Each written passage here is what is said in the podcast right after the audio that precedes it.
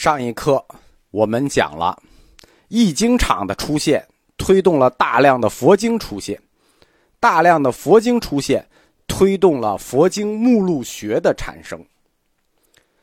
只有出现一种科学的分类法，依法的去分目录，才能整理如此庞大和快速产生的经书体系。文科学的进步，它往往跟理科一样，也是需求来推动的。佛经目录学，它在佛教里最大的成果是什么呢？就是大藏经。你要编修大藏经，我们说一藏五千四百八十卷，你要编修它，你第一步需要一个指导理论，这个指导理论就是佛经目录学。早期的佛经数量很少啊，但是我们说的这个数量很少。说的也是针对完整大藏经体系来说的，说它少，但是单给你看也很多。为什么呢？好几百本。中国第一个把不同的佛经按照某一种规则整理分类，形成一个目录标准的人，是弥天释道安大师。道安大师做的道路，就是大藏经目录学的雏形。大藏经这个概念啊，在印度佛教里完全没有，印度人不懂这个。什么叫大藏经？What is 大藏经？这个是一个纯粹的本土概念。大藏这个词到了隋朝才出现在天台宗一本经书的注书里，它第一次出现大藏经这个概念。大藏经最后出现，实际上在佛教史上，它是一个很晚的事情。到了唐中期以前。对所有的经书，就对经书整体说，所有的经书不叫大藏经，叫什么呢？叫众经，就是众人的众，叫众经，或者叫一切经。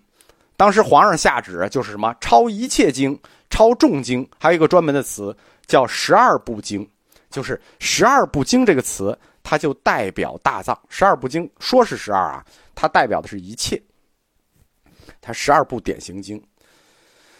道安大师所写的这本《道录》，全称叫做《宗理众经目录》，它是公认的中国佛教第一部经书目录集，经学的开山作，佛教目录学的开山作。《宗理众经目录》这个题目其实很直白，什么叫宗理众经？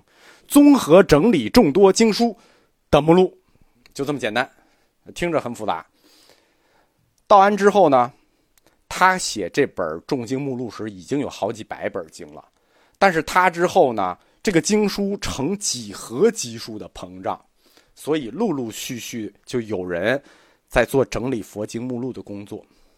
道路是第一个有影响力的，第二个有影响力的，就下一个出现的有影响力的是律宗僧人僧佑所写的《初三藏记集》，我们的课里会经常引用《初三藏记集》这本书，合并了道路。称为右路。大藏经，它的构成和发展历程是一门独立的课，它内容很庞大。在大藏经之前有影响的一个道路，一个右路，然后就是大藏经。它涉及就是整体的佛教的经书整藏，涉及历史上二十二个版本，一千三百年的历史。这个我们以后会专门做一门课讲，就是中国大藏经。现在我可以简单的给大家介绍一下，因为我们这一课介绍的是易经和易经家，在后期易经家中有好几位大师都会涉及到大藏经。佛教教里提佛法僧三宝，对吧？佛你到庙里可以看见，僧你到庙里可以看见，法法在哪儿呢？你见过吗？大藏经这个大藏，它就是法在世间存在的实体。什么是法？法的实体就是大藏。大藏经目录学，它最终的成型是在唐朝，就在这之前只有两个道路与右路。它最终成型是在唐朝。标志呢？标志是一个叫智生的大师，他撰写了《开元释教录》，又称《开元录》。这本书在他当时写的时候并不出名，但后世实在太出名了。这个智生是谁呢？北京的同学应该知道，北京有一个房山云居寺，又叫藏经山，就满山都是石刻，石刻上刻着经。那些满山经书的石刻，诵经人就是这位智生大师，就是他写的《开元释教录》。《开元释教录》的出现，在佛教文献学上是一个划时代的里程碑。它的目录编排结构，直接指导了从唐中期至清二十二个版本大藏经的目录构成。中间只有一个版本没有使用《开元释教录》，使用的是智元录，就是元朝元朝的普宁藏，他用的是智元录。剩下的像什么济西藏啊、资福藏啊，这这都用的是开元录，或多或少做了一些修改。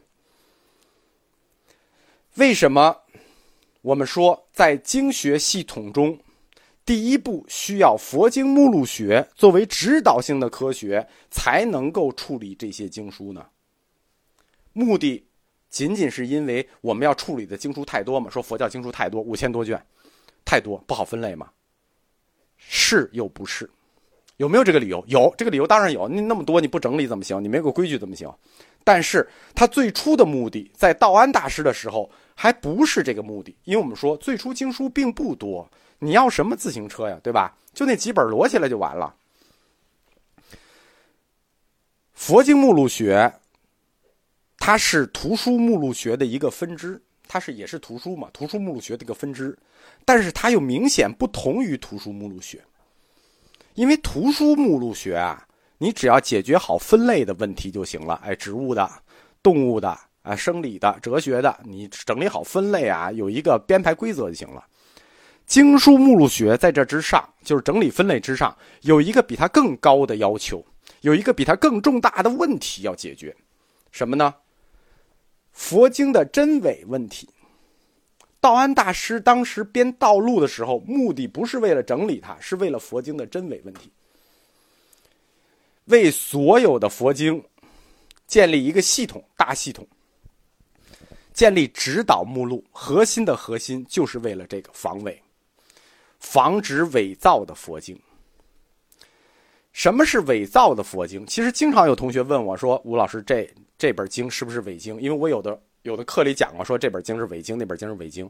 经常有同学问我说：“这个经是不是伪经？”伪经这个问题，我们先不能谈。我们可以到大藏经里去谈，因为这个问题太大了。为什么？判断伪经涉及到经学的四个标准，就任何一本经它是不是伪经，在经学里有标准的四个。如果我们在这里展开这课就没有完了啊。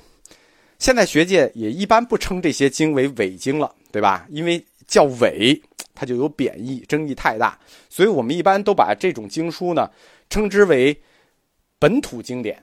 或者叫民族原创佛经，叫本土佛经或者民族原创佛经，就不叫伪经了。为了防伪，你就要给大藏经建立一个目录。建一个目录是什么呢？宣布一个入藏标准。那硬标准第一个就是经书的真伪。那除了真伪之外，还有别的标准，但第一个标准硬标准就是真伪。中国自南北朝以后啊。经书膨胀的速度实在是太快了，翻译的太多，制造的也太多，在最好的翻译年景，可以一天出现两本经书。你说这个速度有多快？造伪经这个事儿，就是我们为什么说一定要甄别真伪呢？哪来那么多伪经？真经还翻译不过来，是不是？但是不行，伪经这个事儿对我们来说非常重要，因为造伪经这个事儿啊，它是我们中国文化上的一个传统。你甭管爱听不爱听，这是一句实话。我们中国文化上就有造伪经的传统，这是另一种形式的代圣人立言。这不是泼脏水啊，就是造伪经这个事儿本身它就不是坏事儿，也不算坏事儿。为什么？思想这个东西百花齐放，你造伪经总比不让人说话好，对吧？如果一个社会只有一种人能发声，只有一个声音，那那个声音往往就是谎言。百花齐放，永远比不让人说话要好。从汉朝开始，了解汉朝史的同学应该知道，汉朝兴起了儒家造伪经的热潮，这是我们中国造经的第一波，造经运动的第一波。我们今天看到的很多国学经典，像《列子》什么的，都是汉朝造的伪经。所以说造伪经它也不是什么坏事造经的第二波高潮，就是在南北朝，他们主要造的呢就是佛经。